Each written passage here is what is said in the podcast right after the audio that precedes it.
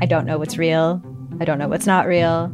Limited Capacity is a collection of six darkly amusing stories about the mysterious ways we interact with the internet and with each other. There's something going on with him. It's like an act. I don't trust him. What? You're staring at me like I should say something, but I, I don't really know what to do here. That's the whole name of the game. Don't talk about how the town isn't real. You understand? Limited Capacity. Available now on C B C Listen or wherever you get your podcasts. This is a C B C podcast.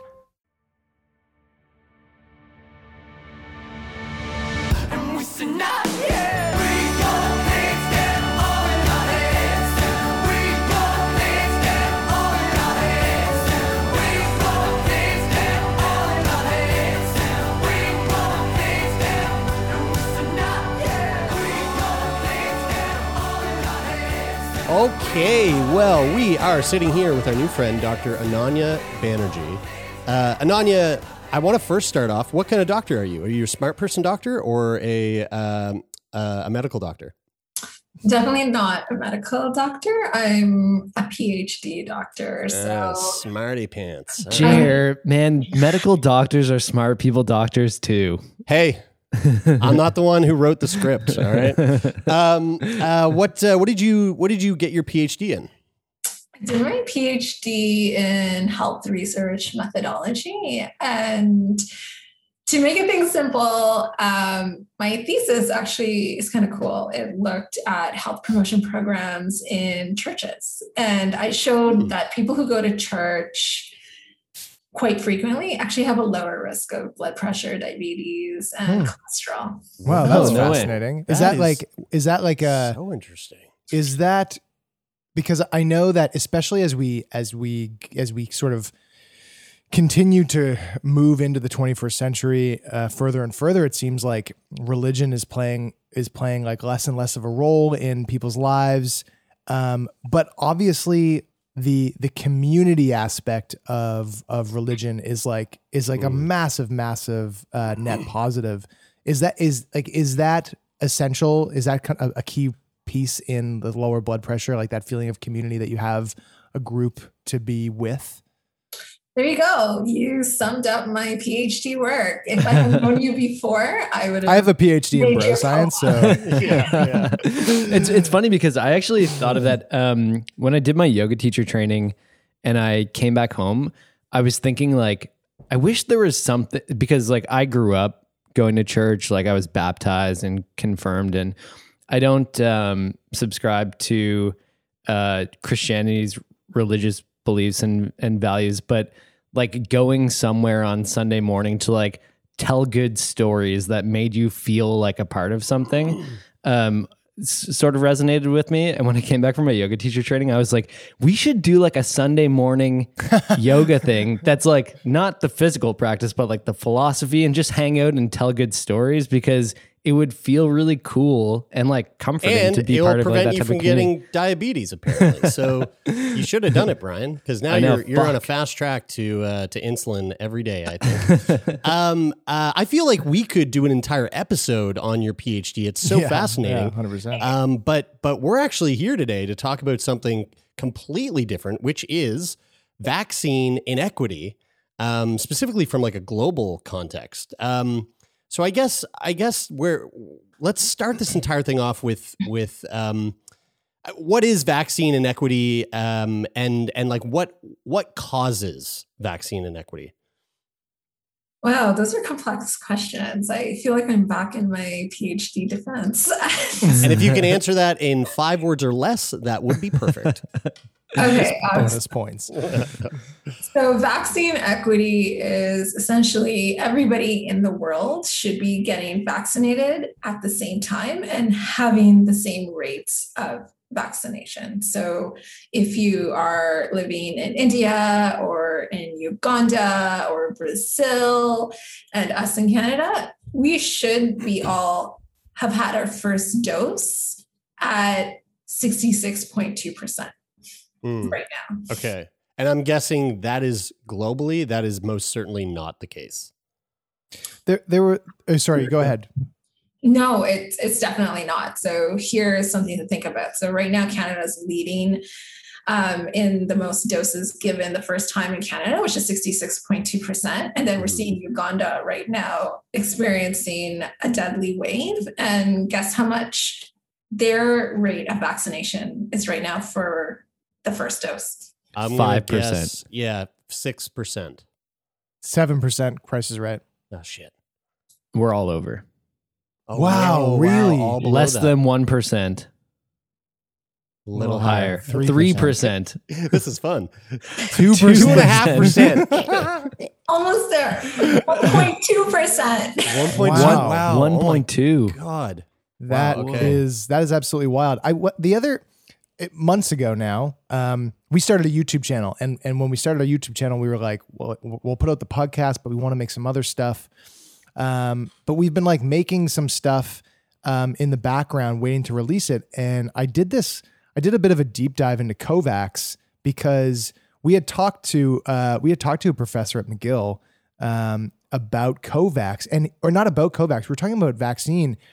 Vaccines and um, and um, like epidemiology, and he he mentioned COVAX, and at the time I didn't even know what it was, which I felt kind of shitty about because like the stuff that we do, I would have thought that we would have known what that was, and so I did a bit of a deep dive into it, and the goal that COVAX had, um, which was to distribute two billion doses um, mm. um, to to countries that would have uh, that w- that would. It would have less of um, less of an economic opportunity to purchase vaccines, you know, like countries like Canada and the United States and a lot of Western Europe and stuff. Can you can you give a, a brief overview of what COVAX is? I feel like you could do a lot better of a job of it than than I can. And I know that it's got like a few pretty conf- it, it seemed confusing when I was looking in. It's like overall simple, but with like a lot of confusing points I found. Can you like Can you give us that in like a nice package? Can you make it make sense? Help. Because it's really important. It's like super important. Hmm. Yeah, definitely. So, okay. COVAX is essentially, I don't know, I kind of like to call it a charitable pool of access doses that are being donated um, or invested by wealthier countries such as ourselves in Canada.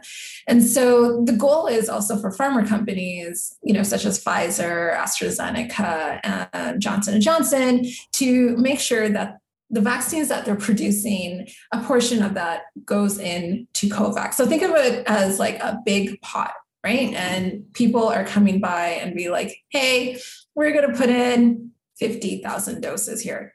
Give it to whoever needs it around the world the most. Um, and they keep accumulating it. And so when it's time to start giving them to countries who need it, particularly low-income countries, and the goal is to supply vaccines from COVAX to ninety-two low-income countries, primarily in Africa, Latin America, South Asia. And however, at this point, COVAX is actually failing drastically. Mm. And the reason behind is that they are relying on vaccines from these wealthy countries such as ourselves, from the U S and the U K, who are actually now hoarding all the vaccines, right? Uh, and are really focusing on, okay, let's try to get our populations vaccinated, right? Mm-hmm. And let's beat the variants, not understanding that three quarters of the world don't have enough vaccines and haven't been able to get them. And what's really disappointing is that even though the, there are vaccines in the COVAX scheme, there is an agreement with countries who have donated to vaccine that if they are in need of it, they can access them. Mm-hmm. So guess what country dipped into COVAX? Canada. Canada.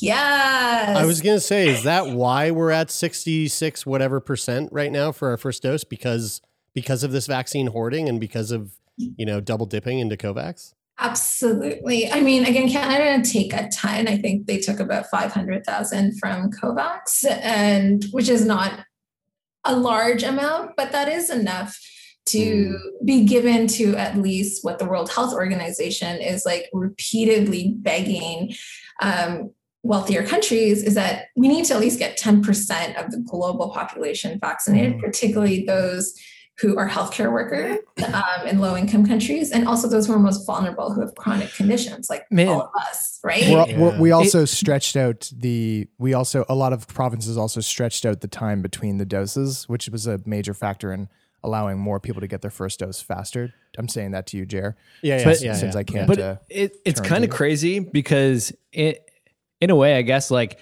it's essentially like if you imagine there a there was a baseball game and there's a stadium full of people and it's like the hottest day of the year and nobody's allowed to bring bottled water in, but they're selling bottled water and there's only a limited amount of bottled waters. And then one representative from this family has to go and get bottled water for their family. And there is a group of people who have a fuckload of money who are going out and buying all the bottled, bottled water, Brian, yes, and they're going back to bring it to their family. And their family's like, yes, yes, you're bringing us the bottled water. You know, we need two bottles. We need three bottles. We need four bottles because it's so fucking hot out. We're going to we're gonna die of dehydration. We're going to need more because we're going to be hot again later. But then there's all right. these these people who don't have the money or access. They can't, they can't flag down the attendant. They can't buy the water. And like, there's supposed to be this like chaperone there who's like, oh, hey, listen, there's enough water to go around, but we need to make sure that the rich people aren't getting mm. too many bottles and the people who can't afford it are getting donated or they're going to fucking die. But that chaperone's not doing their job, are they? That's a great analogy that you used. And exactly. So all the water bottles are being given to everyone who's front row seats, watching the baseball game. Right. They're in those box seats. Um, they're the corporate people and mm. everybody else is kind of just waiting for maybe someone who's in the box seat. Maybe they have a couple of extra bottles to come down and be like, here, we're ready to share. Yeah. You know what's crazy yeah. though is that is is that just to continue continue on that for one second. It's that like it's not so much the people who have the buying, like I mean it is ultimately the people with the buying power, but like if you have the buying power and you don't go back to your family with the bottled water, your family is going to be pissed. And in this case it's like if Canada starts giving away vaccinations, there's going to be a lot of people here who are pissed. Like we've seen it in Nova Scotia where like we were wondering where there was going to be, there were supposed to be doses coming in. And then, you know, the government was saying that there was delays on those doses. And you heard from the people, like they were writing news articles where people were like, our government is failing us. Yet now look at us. We're the, the number one most vaccinated country for first doses. That's, that's there, one, of the, are, un, that's one of the unfortunate things about the way that we view the world and, and the way that, the way that governments have always viewed the world. It's, it, you know, unless it's your people, no one else matters. And that's, mm-hmm. You know, we, we've seen that through history. Time it's like and make time and America time again. great again. Yeah. Like yeah. a country yeah. can't be great unless the rest of the world is great. Yeah. Otherwise, yeah. you know, it, it is imaginary borders don't separate us yeah. as individuals. And, Ananya, can you, can you, can you, um, can you clarify this for me? Because I, I know that it was, there's donated doses. Was there, when I was digging into this, it it's it looked like a lot of countries were also making financial contributions. Would would those have been financial contributions, or would they have been like financial or like monetary equivalents of doses donated? Or like what like would those two be sort of like the same thing? If you know what I if you know what I mean, like doses versus the value of doses. So that's a good question. I mean, it's been kind of unclear, right? So most countries are constantly announcing. So we know, for example, you know how. you know, everybody got together, the G seven summit, right? Um, this past weekend. And mm-hmm. part of their agenda was to talk about vaccine equity. And for a lot of us, you know, we were really pushing for the TRIPS waiver. So have you guys heard of the TRIPS waiver? No, no. Okay. So here's the deal. A lot of us are like really advocating that we need to stop this charitable status of vaccines, right? And the reality is that countries are constantly boasting that we are going to donate one billion doses. And this is what came out of the G seven summit this past weekend, right? So when you think about it, a billion doses doesn't cover a lot. And how many, we have seven point nine billion people in this world, and most of them are going to require two vaccines. Mm-hmm. And so one billion doses is not going to go a long way. So they're donating those vaccines through the surplus, or they're willing now to finally share from their stockpile because, you know, we have sixty point six percent of people who are getting vaccinated. We are having yeah. millions of doses coming into Canada every week. So there's that aspect. The financial aspect is really coming in actually, uh, not just focusing on vaccines, but on diagnostics and therapeutics. And so the reality is that a lot of countries don't have any control or power to make their own vaccines, to even be able to make their own tests, um, to diagnose and treat COVID nineteen. And so what's happening is that they're just slow, constantly relying on countries such as Canada, the U K, and U S to finally give them the opportunity to start making their own vaccines, right? Mm-hmm. Like, why are we constantly relying on these high-income countries and pharma companies to be able to be ready to donate when it's most convenient for them, but also being mindful, how do we make sure we don't lose a lot of money? Is is that the, is that the, um, There, there was a, you know, there was the, there were the, it was heavily debated maybe like a month or two ago about the wa- waiving the, uh, waiving the uh, I P of some of the vaccines that the U S had, uh, that the U S owned the I P to, and I, you know, the the argument as as far as I could understand it was that, you know, you should you should release the I P so that uh, you can ramp up production, and then on the other side of the argument it was that. Releasing the I P, or the what the other argument was saying was that if you release the I P, it won't ramp up production because there really aren't really, there aren't production facilities that are capable of making something that is so tightly quality controlled as these vaccines. And I really was reading that and going, I, I honestly have no idea. I don't know what I don't know what's better, what's better or worse. Like, you know, so I was kind of I was kind of feeling like a a, a sitting duck in that in that. Uh, Um, in reading that news, what what's what was your sort of take on on that whole on that whole thing? A cop out, right? It's to again, it's coming back to the pharma companies to perfect, protect their profits, right? Mm-hmm. Um, and at the end of the day, the fact that is that yeah, there are countries who have a great, you know, infrastructure for producing pharmaceuticals. India is a classic example, right? And so right. Mm-hmm. It was crazy that actually the Serum Institute in India, you know, had an agreement with AstraZeneca to produce AstraZeneca vaccines, right? They got the formula because they have the technology and the infrastructure. They were also able to get supplies from the U S to help make the vaccines. But yet part of that agreement was that they couldn't even vaccinate their own people, which led to that crazy deadly wave that we mm. saw a couple of months mm-hmm. ago. And it was because they were supplying vaccines to countries such as Canada and various mm. European nations. And they were also responsible to vac- uh, provide vaccines to Africa.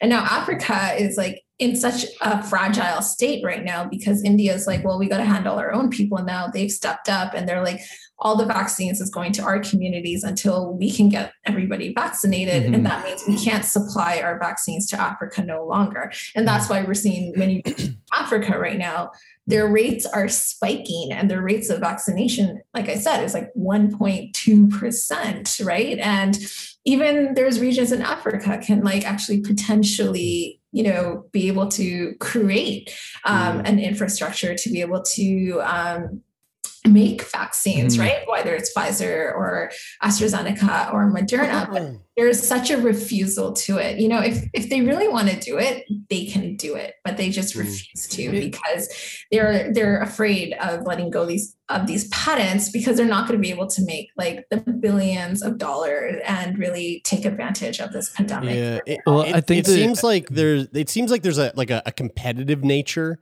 to the delivery of vaccines. And, and I like, you know, I'm sure it's, it's more nuanced than this, but like if, if COVAX was being used and, and distributed the way that it should be, like, is that the answer to this competitive nature, or is it, is it broader than that?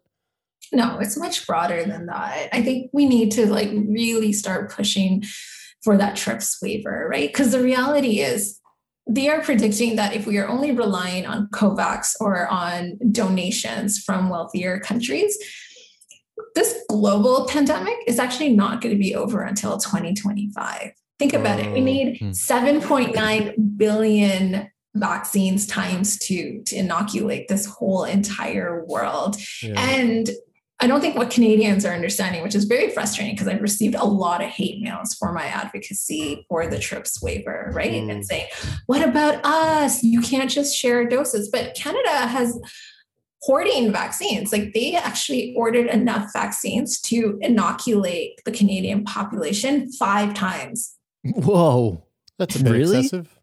Yeah. But, well, but, but, but I think the question that begs to ask about that is like, what responsibility do pharma companies have to, because like they've created a market well, around these, none. obviously. I, I, well, I know that they have no technical Not responsibility. Not saying that that's right. But like, that, but like, shouldn't, I mean, shouldn't they, it's, I, I think of like, again, just go, let's go back to this. Uh, I was going to try to use another analogy, but let's go back to the baseball game for a second. Like if the people are selling the fucking water and they're just giving it to all the people with money and then people start fucking dying, that's not a, like, and your control, like the, the, hey, sorry, but the blood is on your hands at that point. Like you should be considering the, the importance of distributing them evenly and definitely not giving enough doses to one country in particular to mm. give them five times the amount of what whatever it is that they need. That just seems Can crazy. I give you a devil's advocate? Yeah, sure. Advocate I'm, I'm and open. I, and, I, and I'm not and I'm not saying that this is right or this is how it, it should be set up, but this is how it is set up. Those companies often are beholden to their shareholders. They're, they're, they're, they're public. They're public companies, and they they take up massive, massive places in weighted uh, in weighted uh, global economic indexes. And when they start losing money because of their because of doing something like that, um, they lose money, and all that has an effect on their stock price, which but then guess affects what? the market, which then affects but it's the way also, that the whole thing. I, and I'm not saying that that's I know, good. But, I'm just saying it is how it works, unfortunately, but, which is crazy that we've, which is ultimately then crazy that we are, are living in a system when a company needs to do a good thing, but it would be potentially but, catastrophic but to do it. But think about this though, devil's advocate to your devil's advocate. These companies oh God, didn't even have go. a market to sell these vaccines before there was a global pandemic. They were doing fine. Oh yeah, yeah you're right. So yeah. like, so why should shareholders and people have these expectations? Like, yes, it's great to make profit and stuff, whatever. We live in, we live in this world, but because but as like, soon as you ramp up production and you, uh, on something and I now understand. you're like, and now your revenue projections are like up here now, it's like a, Like if you were down here and you fucking double it and then you come down ten percent, I you come down that ten percent and everyone yeah. goes, you're a fucking, you're a loser now. Do, and do it's we, horrible. Do we have the stats on like how much of the world uh, currently needs vaccines? Like, are, are we, are we, are, do, do we have any numbers surrounding yeah. like, like how much, how much, how much of the world actually needs vaccines right now that just aren't fucking getting it? Right now. So, okay, here's a stat. So on average right now, one in four people um, have been vaccinated in high income countries. So we're taking Canada, U K, the U S, uh, essentially all the G seven unit uh, countries mm-hmm. minus Japan. Japan, two doses? Something weird going on with them. We can't figure it out. Two, um, two doses or one dose on average? One, um, in four one dose right okay. now. And so in low income countries, only one in five hundred have received one vaccine. Oh, wow. wow, that's a staggering Whoa. difference. One, one, one in four versus one in five hundred. Yeah. Fuck me. That was like, announced by the World Health Organization last week. One, one of the things that I, that I, um, when I was digging into COVAX for this video a while back and sort of, and part of the narrative of that, of, of that commentary was basically like the, the like, There's been, there is no, there is no equity between nations anyway. Like, remove the pandemic, there's a ton of inequity between countries and continents. And, and then you throw this vax, you throw this, this, this pandemic into the mix. And now everybody drops significantly. Everybody is affected from a personal level to a, a governmental level, an economic level, a health level. Everything is affected. And then, but then you get countries climbing out of that hole at such a faster rate than other ones. And like, we were already in a, in a shitty place in terms of equity between nations. And now you have countries like Canada and the U S um, for example, that are that I mean, we're looking at we're we're looking at the fall and going, hey man, fall's we're gonna be back to normal. Fucking yeah, like let's wipe our hands clean of this pandemic. And like you said, there's you know there's countries in there's countries in Africa at one percent. One percent uh, vaccine rate, and they could be looking at this for another four years. Well, not not just them though, not just them, Taylor. It's like without them getting the vaccine, it's just increasing the chances of more mm, right. d- like drastic variants becoming yes. becoming uh, pertinent and and having a, a a really intense effect on the rest of the world. You know, I, I I know I know that you said that you received some like hate mail for your advocacy, which is fucking crazy to me. But like. Uh, Considering that this is happening right now, outside of just simply uh, caring for the, our fellow humans and like, and, and, and, you know, seeing health as like a, a fundamental human right, yeah. why should Cana- why should Canadians care if, if the vaccination rates are low in other countries? Why, why should we, Why should we care if if we, and I, I suppose I probably just answered that in what I said to you, Taylor, but like, why should we care if we're the ones that have the vaccine? And and right now it, it seems like everything is roses on this side because we're about to wipe our hands clean of it. Yeah, no, that's a great question. And, you know, I think the main reason, as you said, is that we need to think about health as a fundamental human right. Yeah. And we need to think about why, as Canadians, we deserve to be vaccinated first and, you know, have this pandemic over for us in Canada um, versus other people in the world. Like, it doesn't make sense. Like, why are we special in that aspect, right? Um, also understanding that vaccines are like essential medicines. We know vaccines are the only way out of this global pandemic, given the fact that we are seeing rates plummeting right uh, here in Canada. And, you know, last week I went to Yorkville for a walk, and I actually didn't go because it was crazy to see how many people were on the patio drinking, like having the best time of their lives. And I get, as a Canadian, I was like, okay, things are starting to get back to normal, right? But they're being, I don't know, ignorant. I can't figure it out, or they're just it, it clueless. Re- yeah, it like, reminds me. It reminds me of like the early days of COVID, like like you know March, April, May of twenty twenty. This rhetoric that we were hearing a lot of, like, oh well, um, it's it's only it's only going to affect old people and people with immune mm-hmm. like compromised immune systems. So like we don't really have to worry about it. And it's like I'm I am that person. I'm that person, you know, like uh, you should care because I'm a fucking I, I'm your friend. You know, I'm I'm in your group. It it's not we don't have to just it's not just about just tossing it off to the side because it's only old folks that are going to mm-hmm. suffer from this. It's it's it's everyone. Everyone is being affected by this. And it's the exact same thing with this vaccine thing. It's it's you know, just because Canada looks like we're doing okay right now compared to where we were a year ago. Um That is so far it's, from it's, the truth in so many places of, of the of the of the planet. Yes. And I think what Canadians are not understanding too, like they're like, oh God, the pandemic's going to be over for us in the fall. It's not going to be over. I wish I could swear, but I can't because I'm an academic and McGill might not appreciate it. Well, say whatever I'll, the fuck I'll, you want. I'll add, I'll add the swears in for you. Shit, piss, fuck. I was like, okay, God, can't swear. So, but trust me, in my day-to-day conversations about this, I swear, when I'm talking about this, is that people are like, okay, I'm ready to travel. Well, how are you going to travel when... Yeah, where the fuck are you going to go? Yeah. Control, right? Yeah, and yeah. also the variants, right? So if we are letting the virus run wild in low-income countries... It's just going to like mutate. And then what are you going to shut the borders for forever? We're not going to be like New Zealand, right? Right. And mm-hmm. the thing is, people are going to bring back those new variants wherever they were first traced from. And we have no guarantee that the vaccine that we've received is going to protect us from future variants. And the reality is we may go back to square one. Yeah.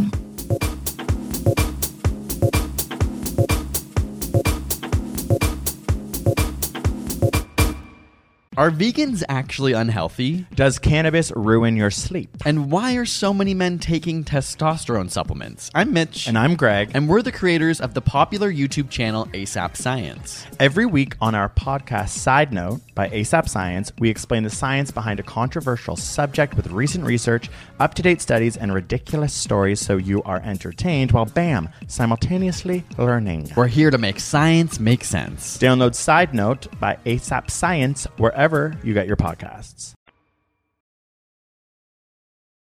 It, we yeah. Taylor and I went we for a bike ride last night, and we were chatting as we were biking, and you know, it felt nice. It, like it was a nice sunny evening. We were really enjoying ourselves. We're having this conversation as we were biking along, and uh, we were we were both saying like, this feels like it's really the end of COVID this time. Like we had this feeling before after the the first wave and the second wave, but now after the third wave, it feels like it's really the the end. And I said to Taylor, um, we're having this conversation, and I said something like, you know, I think this time is it because people are getting vaccinated. And then we start talking about the Delta variant and how, you know, some people who've had the, only the first dose are, are vulnerable, vulnerable to that. And then we were saying like, you know, it's really the variants, and as long as we can get the majority of the population vaccinated, then there'll be less COVID to be transmitted and less opportunity for the variants to, to new variants to come up.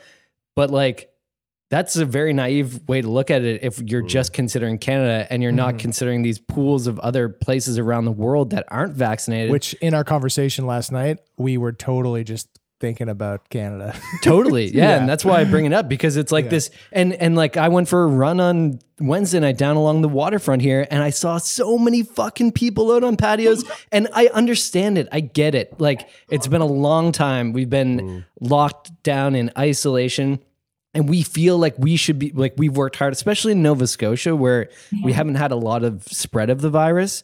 Um, it feels like we should be able to like go back out and, and enjoy the outside, not just because people are getting vaccinated, but because we've we've made a conscious effort to isolate and socially distance and close places down.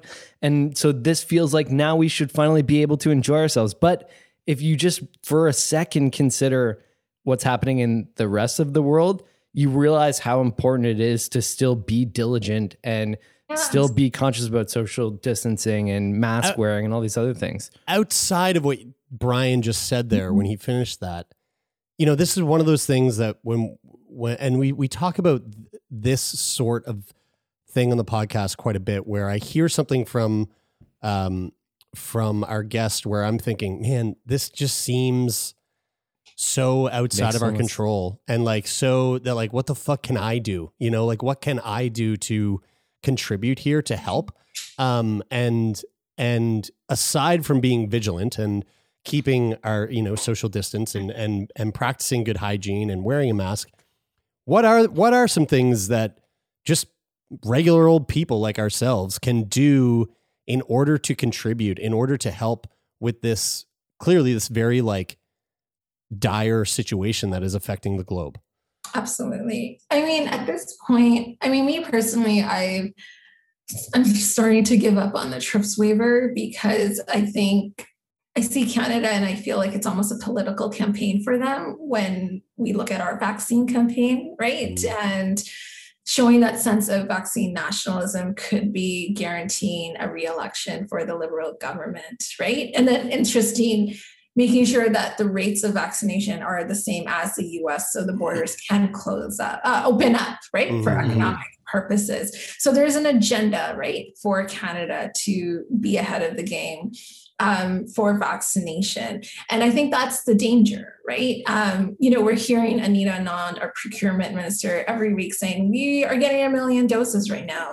Don't worry, right? And then that, again, is just centering ourselves. And I think what's needed is any folks like you and everybody else to join forces, like with me and like Madhu Pai, even Naheed Dosani, you know, mm-hmm. Zain Chagla, like Serena Vest from U B C, like let's get together and start putting pressure on the government, right? I mean, if Canadians don't want to do it for, to save human lives, then at least do it for your self-interest. Like that's how desperate we're getting here, right? right. Like mm-hmm. if you want to travel again, like I want to go to India, I want to see my family. I haven't seen them for so long, right? But I can't because like one point four billion people, like I think right now only twenty percent of people have been vaccinated, right? And I can't even go visit my loved ones. And I've come out of the pandemic here in Canada. And that's like so many of us here living in Canada. We have so many friends and family living overseas. We realize that, you know, life is so short during this pandemic. A lot of us have goals to travel globally, to experience different things. How are we going to do that when three quarters of our world have yet to be full, like vaccinated?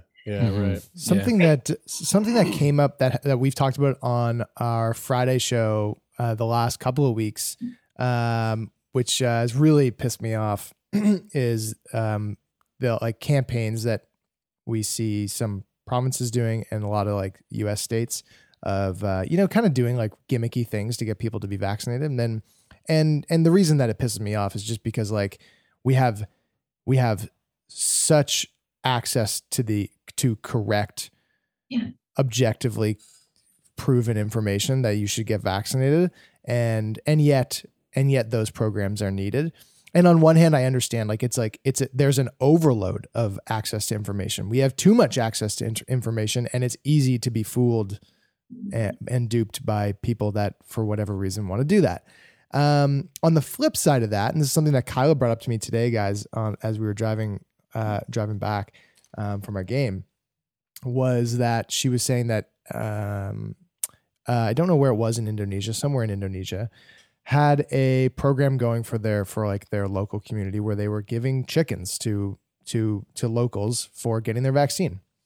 And it struck me that like that like oh that's the it's like the it's like it's it's probably the exact opposite of what's going on in in in some of these states where there are places that um you know because of their like their economic situation there is There is no access to information or very little access to information. So even knowing what the vaccine is about or or or or or maybe like maybe even like basic fundamental like health principles are are, are not are not commonly known.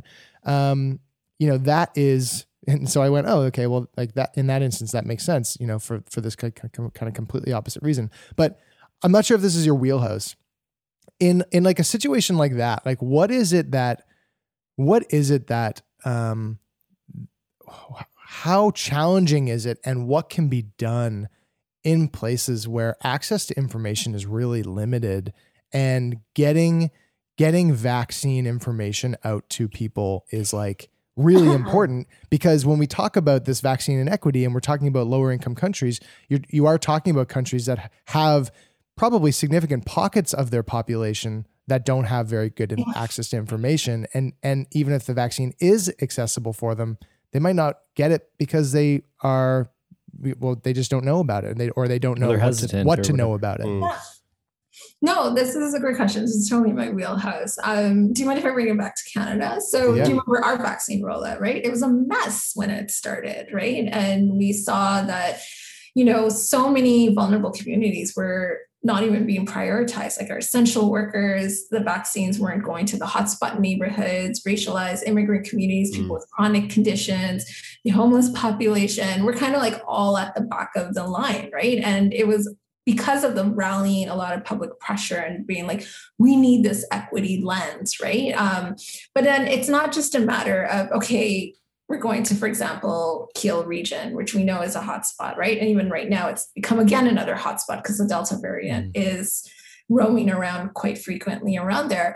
But what was actually incredible at some point is that finally public health was like, okay, let's talk to these communities and figure out what they want, right? And then all of a sudden, we started to see all these pop-up clinics. We started to see, you know, racialized communities coming together, having like the Black vaccine clinic, you know, um, vaccines were given out at churches, temples, like gurdwaras. And all of a sudden, you just saw vaccine rates skyrocketing. And what was amazing is that community leaders, faith-based leaders, you know, people that um, vulnerable communities trust were stepping up their, were stepping mm-hmm. up and like countering misinformation regarding the vaccine, showing why this is important. And that made a huge difference. And that's why we are where we are today. And we're seeing the percentage of people getting their second doses is climbing. And it was incredible this week, you know, hotspots were given most of the vaccines, given that they are most vulnerable, right? In mm-hmm. terms of being socio and economically disadvantaged. So we can see the complexity of the rollout, right? To making sure that people who need it the most will get it and will understand why they need it. Yeah.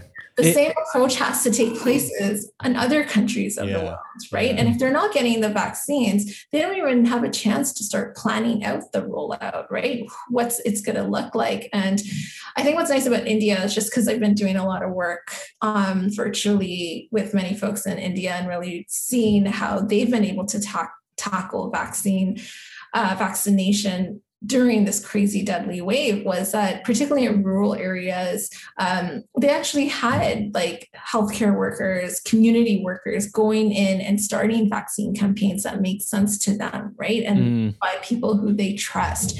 And that seems to be making a huge difference. And we anticipate that that approach is going to be needed, right? But that also, we need financial resources for that, right? So it's so complex, right? And I think one of you said, it's not just simply going in and be like, okay, here's your doses, see yeah. you later. Yeah. We did our due diligence, vaccine, um, you know, we just donated a whole bunch of vaccines, um, vote for us, Canada. Yeah. Um, It's more than that, right? It's yeah. like being able to work with these healthcare systems and making sure that we can get the vaccine to everybody, particularly those who are most vulnerable. It, it reminds me of the importance of um, our past guest, Evelyn, and the campaign that she was running. She works at the Toronto Star and they were running a campaign. Um, she started a group mm. called In Their Own Voices, and they were going out into the community and publishing all of this information mm. in different languages of all these different pockets yeah. of communities. And like, yeah, it's really important to hear the information from people that you trust and not just public health, because unfortunately sometimes public health doesn't have the trust yeah. of the people. Mm-hmm. Yeah. Even and in development and, and, and, and like, countries and like case, Canada and like, the United States.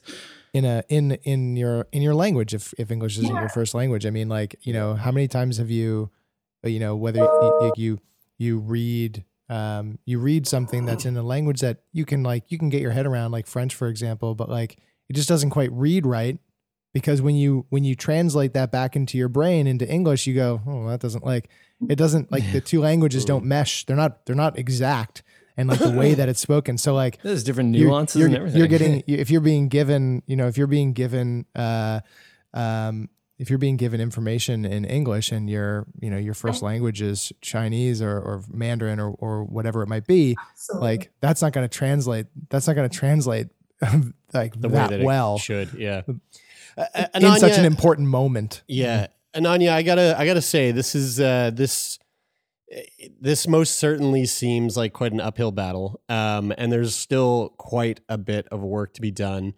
Um, let our listeners know how they can follow along with what you are up to and, uh, and, and, you know, maybe get in touch with you if, if they, if they're looking to, you know, add to the fight. Um, uh, give our listeners a little, little insight as, as to, uh, where they can find you. Oh, thanks. Um, so, I mean, definitely follow me on Twitter uh, at Ananya underscore T V. Um, but there's also so many other great people to follow, like Doctor Madhu Pai. I would follow, you know, Doctor Naheed Dosani, um, Doctor Zain Chagla. Like, we've been very, very vocal on Twitter about vaccine equity and why it's important, particularly global vaccine equity.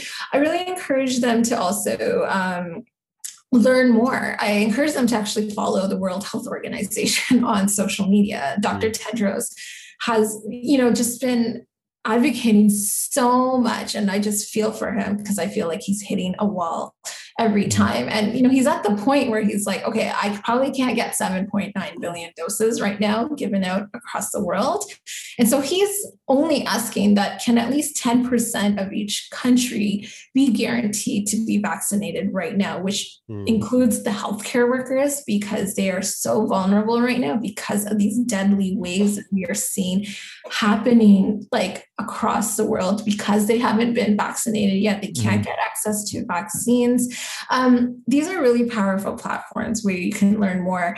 I also encourage you to also follow the One Campaign. Um, I'm not too sure if you know about the One Campaign. So they're a grassroots organization, you know, doing a lot of political and advocacy work, primarily, um, you know, to reduce poverty in the world. But now they have also realized that poverty is even going to get going to get greater in low-income countries because of the lack of vaccination and not being able to end this pandemic in their countries as soon as we mm-hmm. are here in Canada. Um, and I, I say that lightly because really the pandemic is not going to be over for Canadians in the yeah. fall. Yeah. I, I think I think one other thing I want to add too is like this conversation has been a, a huge um, reminder and has has taught me that like we need to be thinking when we're having conversations with our friends, like yeah. the conversation that Taylor and I were having when we're biking, mm-hmm. like think about the rest of the world, like think mm-hmm. think yeah. outside of your community. And if you hear somebody saying, it's so great, we're getting an, another million doses in Canada, maybe be that person to say, yeah, but what about all the countries that aren't getting doses right now? Mm-hmm. And start to have those conversations, because it is kind of like the collective, the collective conscious is really important. If as Canadians can, we're, we keep saying, amazing, we're getting all these vaccines. Yes, yeah. yes, yes. Then our government's going to keep going out and trying to get more vaccines mm. for us. Mm-hmm. So it's up to us too, to say, hey, okay, thanks for getting some vaccinations for us. But you know, what about Uganda? What about all these yeah. other countries that still aren't getting vaccinated? Absolutely. And I'm like encouraging people to write to their local M Ps, M P Ps, right? And just putting a lot of pressure on our Canadian government. I think this is the time for us to get together and show global solidarity, right? Yeah. And and put Canada, you know, not just leading and having the most people getting their first vaccine, but also leading for global vaccine equity, right? This is the right thing to do, right? And and reflecting like, why are we so special to, you know, having access to vaccines right now pretty quickly? Like for myself, um, like I have a chronic condition. So I, I was early in the game to get a vaccine. And then my second appointment was in August. Guess what? It moved up today, right? And Whoa. That's just showing how much Canada is actually doing an incredible job, how much vaccines that they have actually secured right. um,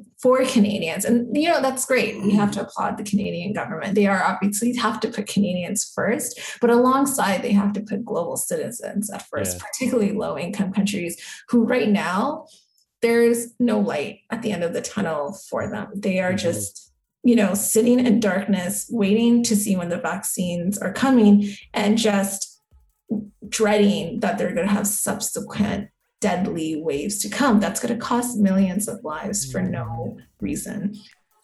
Ananya, I got to say, this has been uh, this has been a real wonderful dose of real talk.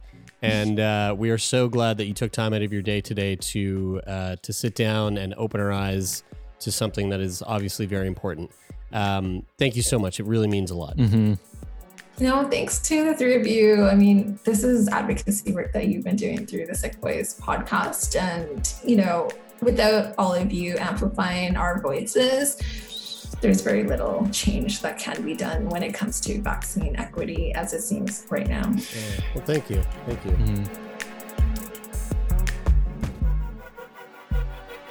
That is it for today. Thank you so much, everybody, for tuning in. If you like what you heard, make sure that you share our podcast with your friends. We love those extra ears. Sick Boy Podcast is a Snack Labs production. It is produced by myself, Jeremy Saunders, Taylor McGilvery, Brian Stever, and Lauren Sankey. Sound design is coming to you from Donovan the Meerkat Morgan. The music of the show is from our friend Rich O'Coin. And Sick Boy Podcast is managed by Jeffrey Lonis. That is it for today. I'm Brian. I'm Taylor. And I'm Jeremy. And this is Sick Boy.